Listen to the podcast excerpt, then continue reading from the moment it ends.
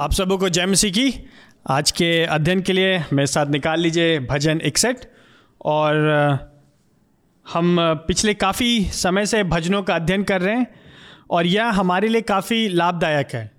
हम संपूर्ण बाइबल का अध्ययन करना हमारी लाभदायक है, लेकिन क्योंकि विशेष रीति से अभी हम भजन का अध्ययन कर रहे हैं तो भजन को पढ़ना हमारी लाभदायक है, क्योंकि भजन में हम विभिन्न तरह की भावनाओं को भावनाओं को देखते हैं, चित्रात्मक बातों को देखते हैं, जो किसी न किसी तरह से अलग अलग रीति से हमारे, हमसे मेल खाती है, हमसे जुड़ी हुई है। तो ये भजन हमारी सहायता करते हैं कि हम और अधिक परमेश्वर पे भरोसा कर सकें उससे प्रार्थना कर सकें और ये भजन हमें सिखाते हैं कि हम किस प्रकार से परमेश्वर की स्तुति कर सकते हैं जैसे भजनकार लोग कर रहे हैं। तो आइए इसी विचार के साथ हम भजन इकसठ को भजन इकसठ का अध्ययन करेंगे और मैं इसको आपके लिए पढ़ूँगा। यहाँ पे इस प्रकार लिखा है संगीत निर्देशक के लिए तार वाले बाजे पर दाऊद का भजन। हे परमेश्वर, मेरी पुकार सुन, मेरी प्रार्थना पर ध्यान दे। जब मेरा हृदय डूबा जाता हो, तब मैं पृथ्वी की छोर से भी तुझे पुकारूँगा। मुझे उस चट्टान पर ले चल जो मुझसे ऊँची है, क्योंकि तू मेरा शरण स्थान रहा है, और शत्रु के विरुद्ध एक दृढ़ गढ़। मैं सर्वदा तेरे तंबू में वास करूँ, मैं तेरे पंखों की आड़ में शरण लूँ। हे परमेश्वर, तूने मेरी मन्नत सुनी है। तूने मुझे वही मिराज दी है जो तेरा भय मानने वालों को मिलती है। तू राजा को दीर्घायु करेगा। उसके वर्ष कई पीढ़ियों के बराबर होंगे। वह परमेश्वर के सम्मुख सदा बना रहेगा। तो अपनी करुणा और सच्चाई को उसकी रक्षा के लिए नियुक्त कर। इस प्रकार मैं सर्वदा तेरे नाम का भजन गा गा कर अपनी मन्नतें प्रतिदिन पूरी किया करूँगा। आइए हम प्रार्थना करें। परमेश्वर पिता, आप हमारी सहायता करिए कि हम और अधिक दाऊद के समान इन पदों को समझने वाले हो सकें। और जब हम इनका अध्ययन करते हैं तो प्रभु इनके द्वारा हम और अधिक आप पे भरोसा कर सकें, क्योंकि आप हमारे शरण स्थान हैं। यीशु मसीह के नाम से मांगते हैं।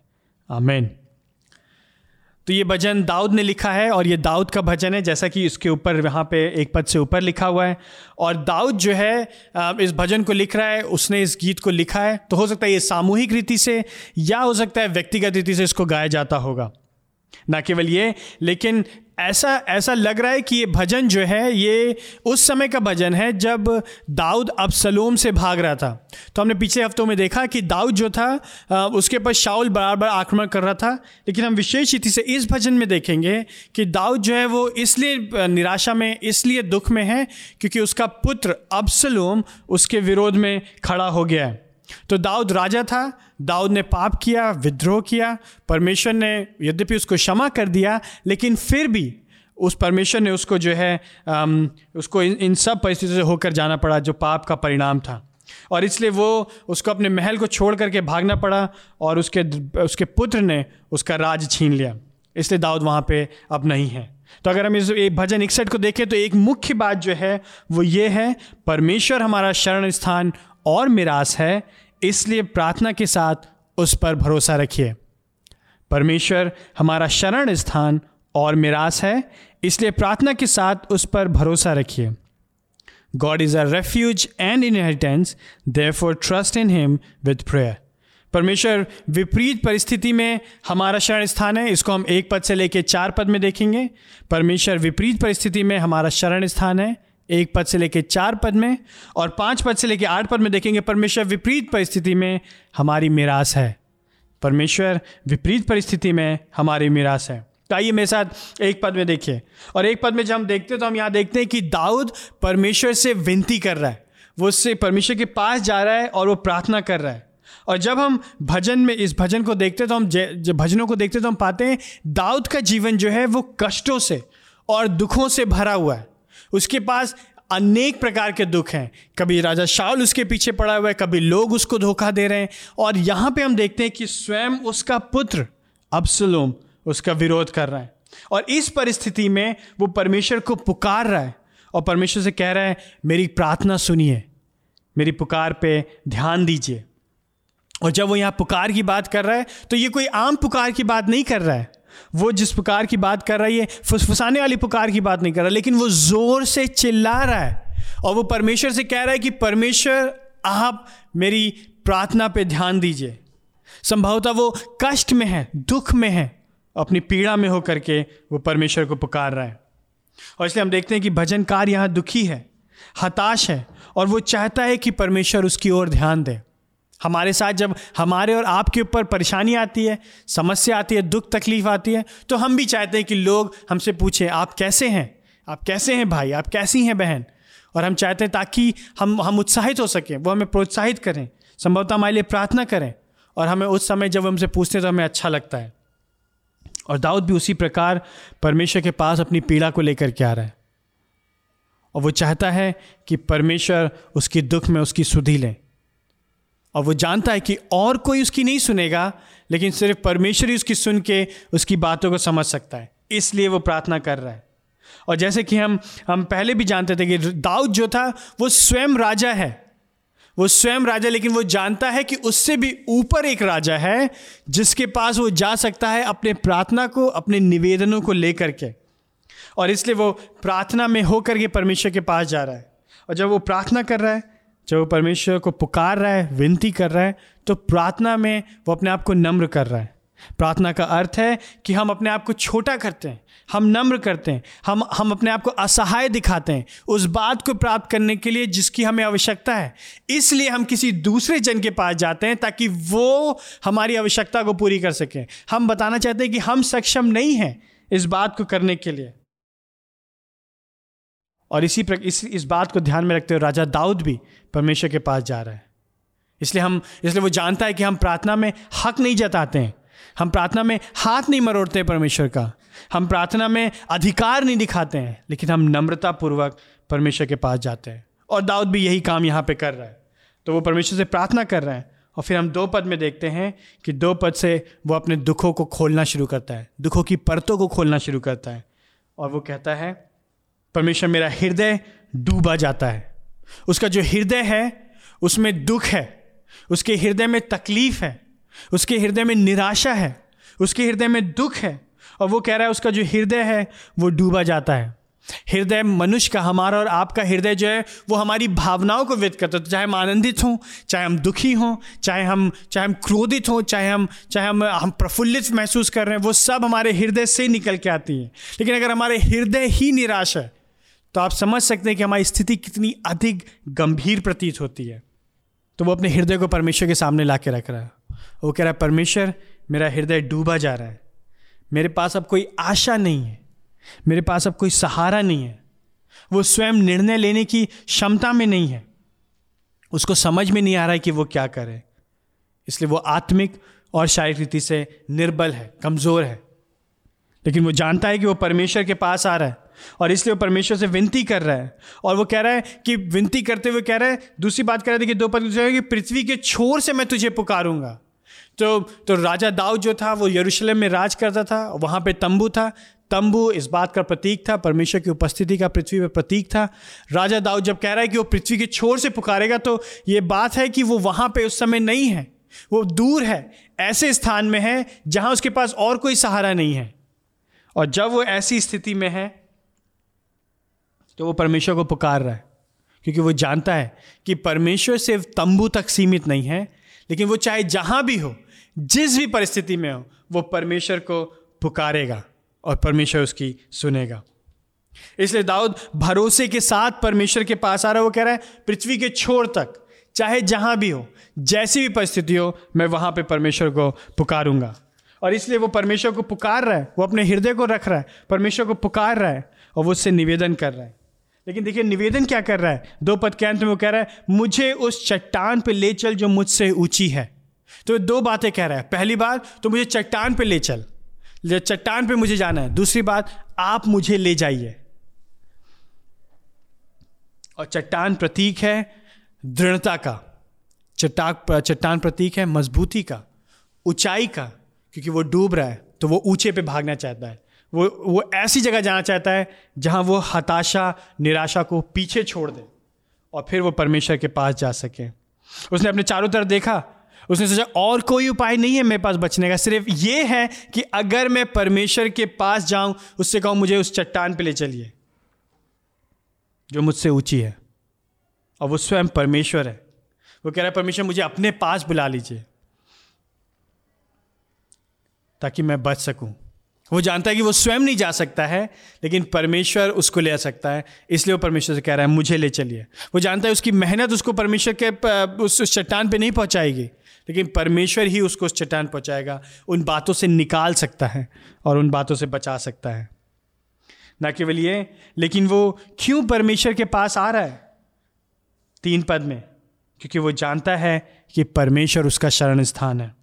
वो कह रहा है, आप तो मेरे शरण स्थान रहे हैं, तू मेरा शरण स्थान रहा है। भूतकाल में उसको पता है कि परमेश्वर ने उसकी उसकी प्रार्थनाओं को सुना है। परमेश्वर उसका शरण स्थान रहा है, जहाँ जाके वो छिप सकता है, जहाँ जाके वो बच सकता है। और इसलिए वो कह रहा है कि आप मेरे शरण स्थान रहे हैं। इसलिए वो परमेश्वर के पास जा रहा है। उसको पता है कि परमेश्वर ने ऐसा किया है। वो कोई काल्पनिक बात नहीं सोच रहा, वो कोई स्वप्न नहीं देख रहा है। वो ये नहीं सोच रहा है कि पता नहीं परमेश्वर करेंगे नहीं, लेकिन उसको पता है क्योंकि परमेश्वर ने पहले किया है तो वो अभी भी करेगा। उसके दिमाग में कोई किंतु, लेकिन किंतु, परंतु जैसे जैसे प्रश्न चिन्ह नहीं आ रहे हैं। लेकिन वो जानता है कि परमेश्वर उसको बचाएगा, क्योंकि वो उसका शरण स्थान रहा है। और ना केवल वो, लेकिन वो कह रहा है कि परमेश्वर मेरा दृढ़ कर रहा है। परमेश्वर उसको बचाएगा। वो दृढ़, जब वो जब वो उसकी कह रहा है वो दृढ़ गढ़ रहा है तो राजा दाऊद स्वयं राजा था। उसको पता था कि कि वो जो है बचने के लिए एक एक शरण स्थान कितना महत्वपूर्ण होता है, एक दृढ़गढ़ कितना महत्वपूर्ण होता है। लेकिन विडंबना की बात यह है, विपरीत बात यह है कि उसका शरण स्थान ही अब उसका शरण स्थान नहीं बचा है। इसलिए वो परमेश्वर के पास जा रहा है। इसलिए वो परमेश्वर को अपना अपना शरण स्थान अपनी ढाल बता रहा है। इसलिए भजन अट्ठारह दो में भी इसी बात को देखते हैं कि यहवा, वो कहता है, यहवा मेरी चट्टान है, मेरा गढ़ है, मेरा छुड़ाने वाला है। मेरा परमेश्वर मेरी चट्टान, जिसमें मैं शरण लेता हूँ। वह मेरी ढाल, मेरे उद्धार का सिंह और मेरा दृढ़ गढ़ है। यह परमेश्वर की विश्वास योग्यता को दिखाता है। यह परमेश्वर की दया और प्रेम को दिखाता है। और सिर्फ़ दाऊद ही नहीं, लेकिन जब हम बाइबल पढ़ते हैं तो हम अन्य लोगों को भी पाते हैं जिन्होंने परमेश्वर के प्रेम, उसकी विश्वास, योग्यता को देखा है, जिन्होंने उसकी शरण ली है और परमेश्वर ने उनको बचाया है।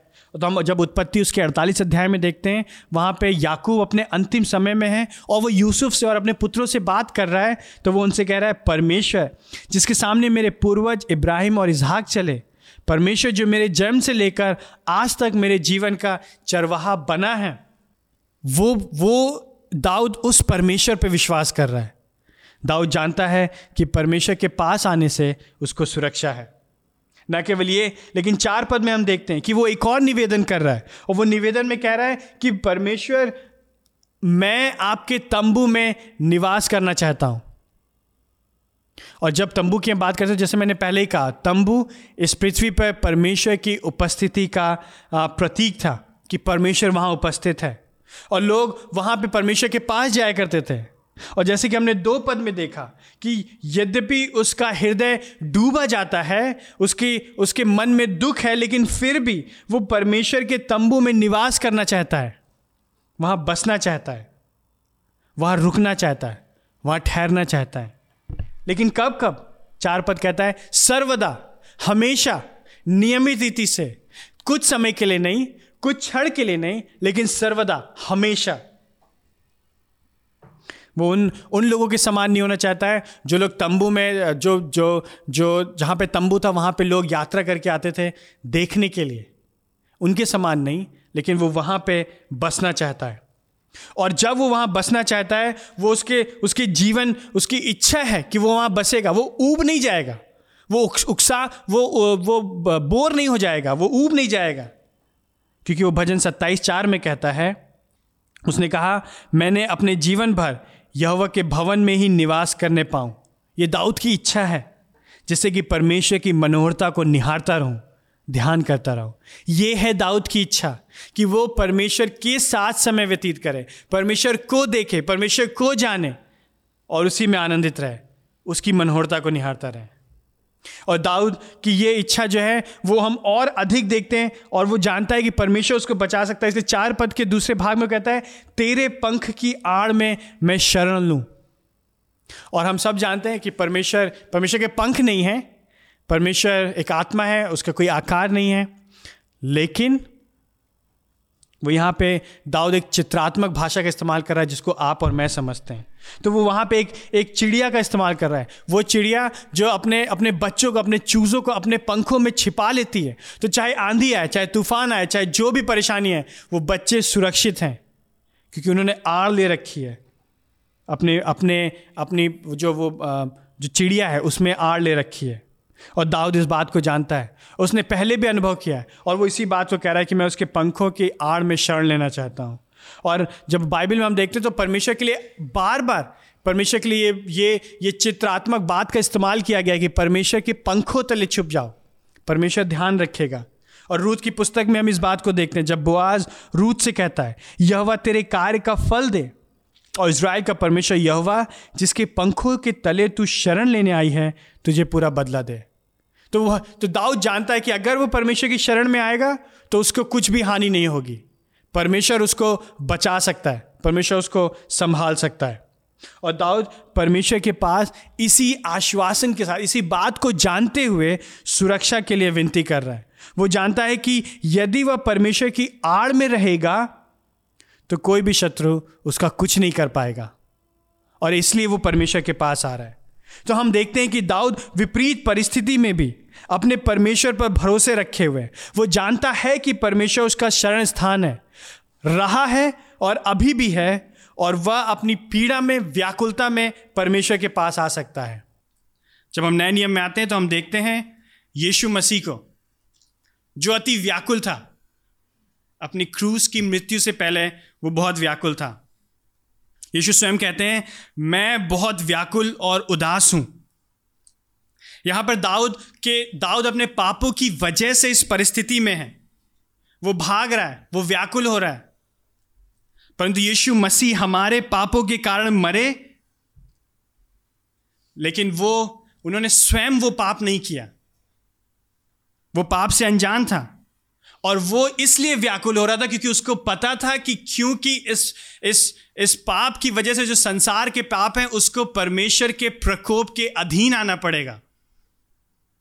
और वो समझता है कि परमेश्वर के पवित्र और धर्मी प्रकोप के अधीन में आने का मतलब क्या है। इसलिए वो व्याकुल हो रहा है। वो व्यथित हो रहा था।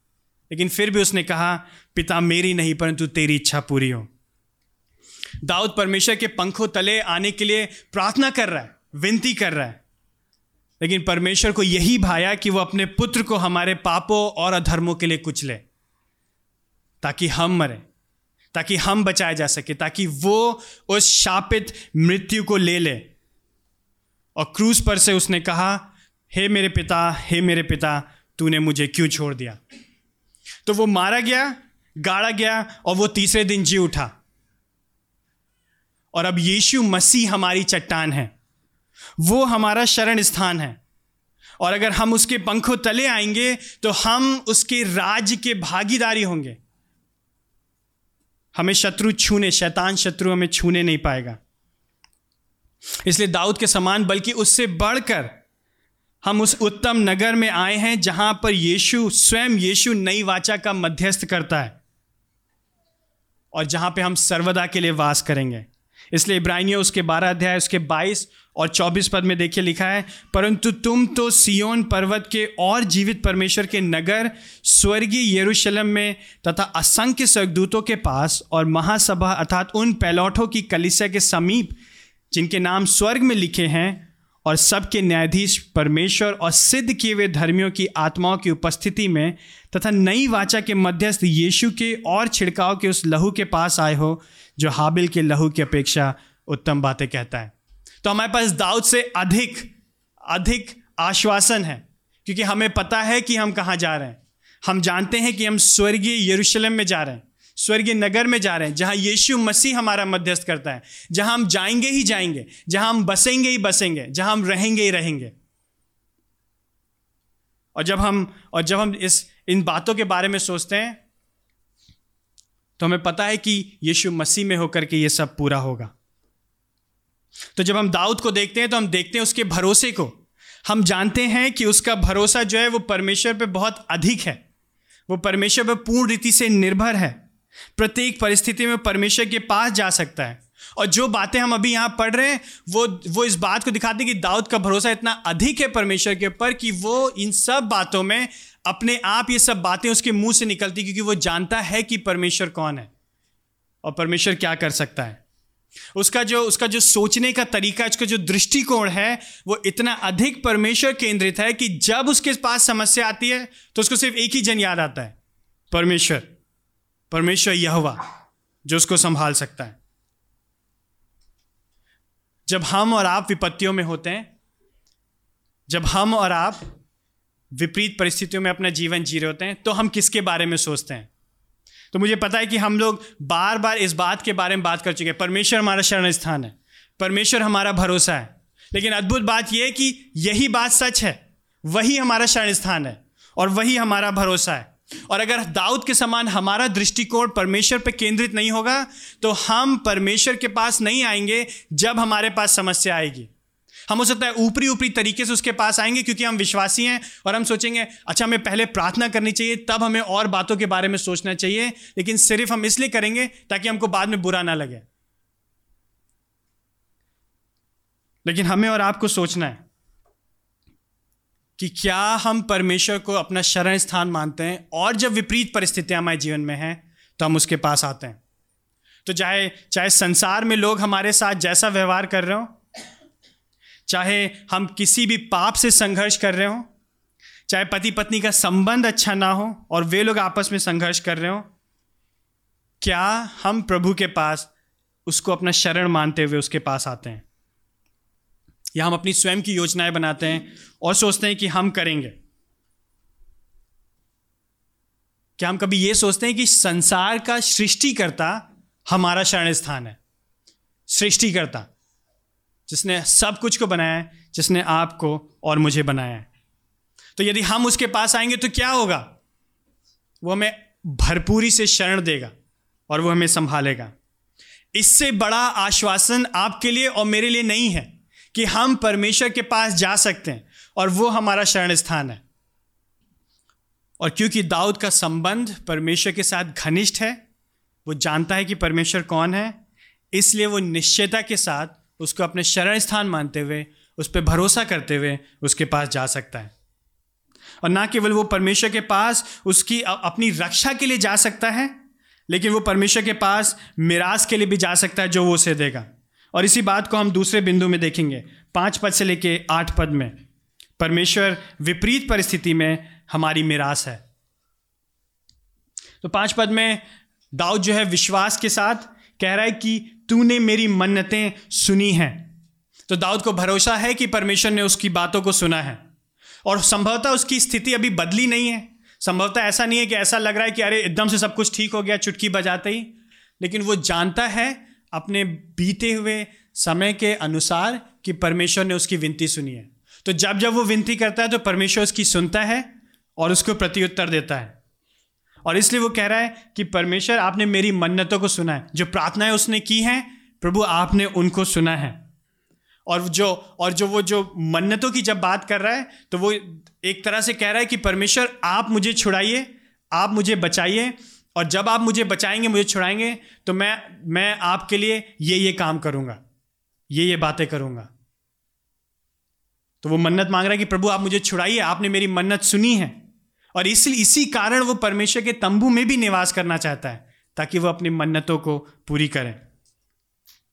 और वो इसलिए वो कह रहा है कि तूने मेरी मन तूने मेरी मन्नतों को सुना है, ना केवल ये, लेकिन तूने मुझे मिरास दी है। और मिरास का अर्थ है उत्तराधिकार। मिरास का दूसरा शब्द है उत्तराधिकार। मिरास का उत्तराधिकार का मतलब है कि हमारे पूर्वजों से बाप दादाओं से जो संपत्ति है, वो हमें प्राप्त होगी। चाहे वर्तमान में, चाहे भविष्य में। लेकिन उनके बाद वो हमें मिलती है। और जब दाऊद यहाँ पे मिरास के बारे में सोच रहा है तो वो सोच रहा है उस देश के बारे में, जिसके बारे में परमेश्वर ने उन लोग से प्रतिज्ञा की है। कनान देश के बारे में। वो देश जो परमेश्वर ने इसराइलियों को दिया, वो देश जिस पे राजा दाऊद राज्य कर रहा था, वो उन प्रतिज्ञाओं को याद कर रहा, उन वाचाओं को याद कर रहा है, जो परमेश्वर ने उनके लिए रखी हैं, जो परमेश्वर ने उनको दी हैं। और इसलिए वो कह रहा है कि तूने, तू, तूने मुझे मिरास दी है। उसने उन मिरास, उस मिरास को प्राप्त किया है। लेकिन ये मिरास किन के लिए है? ये मिरास सबके लिए नहीं है, लेकिन पाँच पद में कह रहा है, ये मिरास उनके लिए है जो परमेश्वर का भय मानते हैं, जो परमेश्वर के अनुसार जीवन जीते हैं। और जब ये यहाँ भय मानने की बात कर रहा है तो थरथराने की बात नहीं कर रहा है, कांपने की बात नहीं कर रहा है। ये नहीं कह रहा है कि तुम परमेश्वर के सामने आओ तो बोली भी ना निकले। चुप।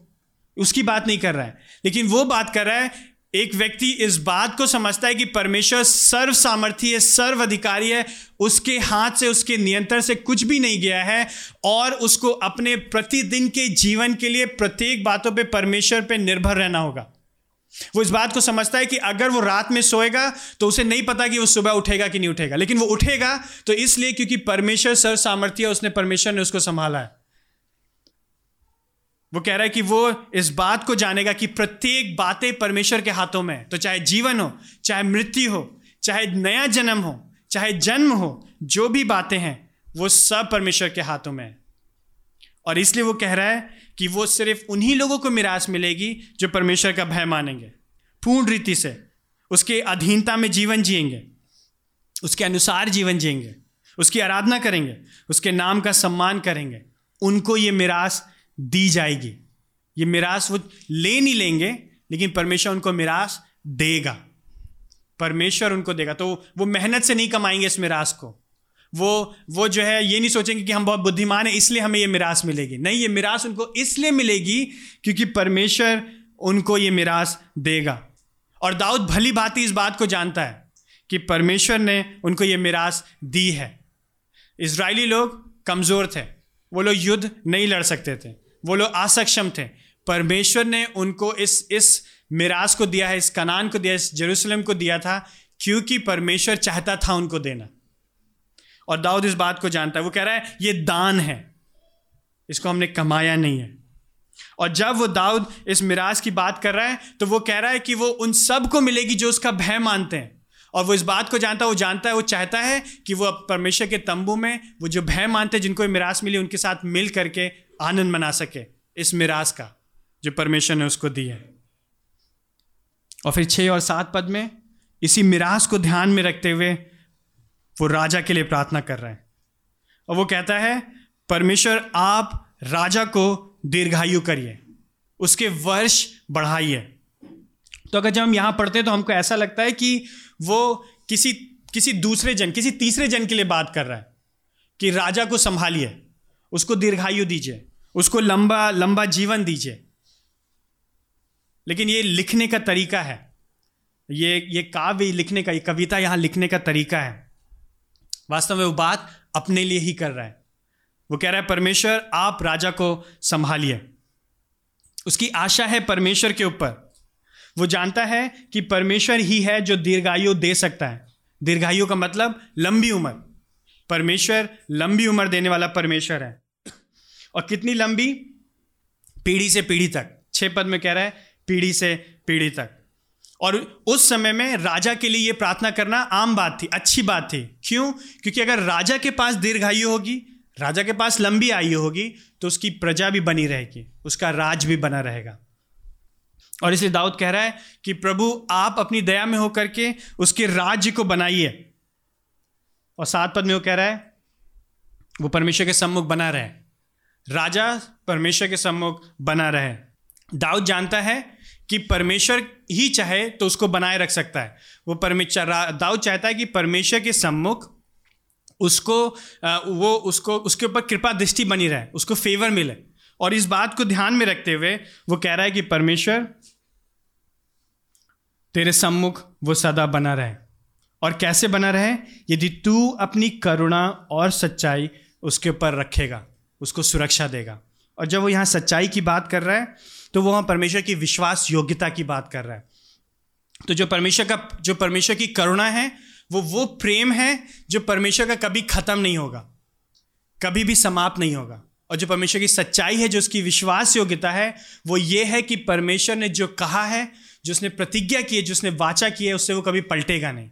क्योंकि परमेश्वर मनुष्य नहीं है। परमेश्वर आपके और मेरे समान नहीं है। तो दाऊद छः और सात पद में राजा के जीवन की मांग कर रहा है, क्योंकि अगर राजा बना रहेगा तो राज्य बना रहेगा। और इसलिए वो परमेश्वर के पास आ रहा है कि प्रभु जी, आप अपनी दया में होकर के अपने राज्य को बने रहन दीजिए। न केवल ये, लेकिन उसको स्मरण है कि परमेश्वर ने दाऊद राजा से प्रतिज्ञा की थी, नातान नबी के को भेजने के द्वारा। परमेश्वर कह रहा है, मैं उसका पिता ठहरूँगा और वो मेरा पुत्र होगा। यदि वो अधर्म करे, तब मैं उसे सुधारूँगा। परंतु मेरी करुणा उस पर से ना हटेगी। जैसे मैंने शाउल पर से उठा ली थी, जिससे तेरे सामने से हटा दिया था।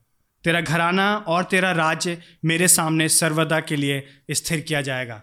तो ये दूसरे शैमविल सात अध्याय, उसके चौदह पद से लेकर के चौदह, आगे वहाँ पद में, दाऊद जो है, उसको याद है कि परमेश्वर ने प्रतिज्ञा क्या की थी? कि वो सर्वदा के लिए राजा के घराने को बनाए रखेगा। वो उनके सामने बने रहेंगे और उसी प्रतिज्ञा के अनुसार वो प्रार्थना कर रहा है। उसी मिराज की मांग कर रहा है जिसकी भूतकाल में बीते समय में परमेश्वर ने प्रतिज्ञा की थी। और वो जानता है कि परमेश्वर इसको पूरी करेगा क्योंकि वो जानता है कि परमेश्वर करुणा में है वो विश्वास योग्य है। तो वो करेगा ही करेगा। और इसलिए वो अपने अपने रा, अपने राजा के लिए अपने स्वयं के लिए परमेश्वर से प्रार्थना कर रहा है अपने राज्य के लिए विनती कर रहा है। अद्भुत बात यह है कि दाऊद जो प्रार्थना कर रहा है, उसको हम दाऊद के जीवन में नहीं, लेकिन हम नए नियम में एक दूसरा राजा है, उसके जीवन में पूरे होते हुए देखते हैं। तो दाऊद ने अपना पूरा जीवन जिया और फिर वो उसके बाद मर गया। फिर उसके बाद उसके पुत्र ने राज किया और फिर हम देखते हैं कि बाइबल बताती है कि राज्य जो विभाजित हो गया। लोगों ने आक्रमण किया और ऐसा प्रतीत होता है कि जो दाऊद की जो जो प्रार्थना है, परमेश्वर की जो प्रतिज्ञा है, वो विफल हो गई है। लेकिन ऐसा नहीं है। परमेश्वर, जो दाऊद ने प्रार्थना की, जो परमेश्वर ने प्रतिज्ञा की है, वो उसने यीशु मसीह में होकर के जो उसका सच्चा पुत्र है, उसमें पूरा किया। और यीशु के जन्म से पहले स्वर्गदूत ने मरियम से आकर ये कहा, देख, तू गर्भवती होगी और एक पुत्र को जन्म देगी और तू उसका नाम यीशु रखना। वो महान होगा और परम प्रधान का पुत्र कहलाएगा। प्रभु परमेश्वर, उसके पिता दाऊद का सिंहासन उसे देगा। और वो याकूब के घराने पर अनंत काल तक राज्य करेगा और उसके राज्य का कभी अंत नहीं होगा। यीशु मसीह है इस संसार का असली राजा। सब कुछ उसके अधिकार में है। जब वे जब वो इस संसार में था, तब भी वो अधिकारी था। जब वो क्रूज पे लटका हुआ था, तब भी वो अधिकारी था और सब कुछ उसके नियंत्रण में था। वो राजा के समान, वो दाऊद राजा के समान मर के मरा ही नहीं रह गया लेकिन वो तीसरे दिन जी उठा और वो अभी भी राज कर रहा है। इसलिए प्रकाशित वाक के ग्यारह अध्याय, उसके पंद्रह पद में लिखा है। सातवें स्वर्गदूत ने तुरही फूकी और स्वर्ग में ऊँचे शब्द होने लगे, जो कह रहे थे, संसार का राज्य हमारे प्रभु और उसके मसीह का राज्य बन गया है और वह युगान युग राज करेगा। और क्योंकि दाऊद क्योंकि दाऊद की जो जो प्रार्थना थी, जो प्रतिज्ञा थी, यीशु मसीह में पूरी हुई तो ये हमारे लिए आनंद की बात है। ये हमारे लिए अद्भुत बात है कि हम ऐसे प्रभु को जानते हैं जो सच में राजा है, जिसको हम सच में दंडवत कर सकते हैं और उसकी आराधना कर सकते हैं, जो सदा काल का राजा है, जो हमेशा से उस सिंहासन पे है और हमेशा उस सिंहासन पे बना रहेगा। तो हम और आप जो विश्वासी हम और आप जो कलिसियाँ हैं हमें व्याकुल होने की आवश्यकता नहीं है। हम किस बात से व्याकुल होंगे? हम जानते हैं वो हमारा राजा है और हम उसकी प्रजा हैं। और क्योंकि उसका राज्यकाल सदा का है तो उसके द्वारा जो हमें मिरास मिलेगी, वो भी सदा की होगी। पक्की, पुख्ती, वो हमसे कोई ले नहीं सकता है। तो हम किस बात से डरेंगे? कौन हमें डरा सकता है?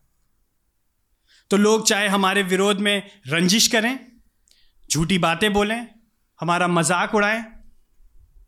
हमें हमें समाज में लोग ज़्यादा अच्छी रीति से ना देखते हो क्योंकि हम विश्वासी हैं। इन सबसे कोई मतलब नहीं है।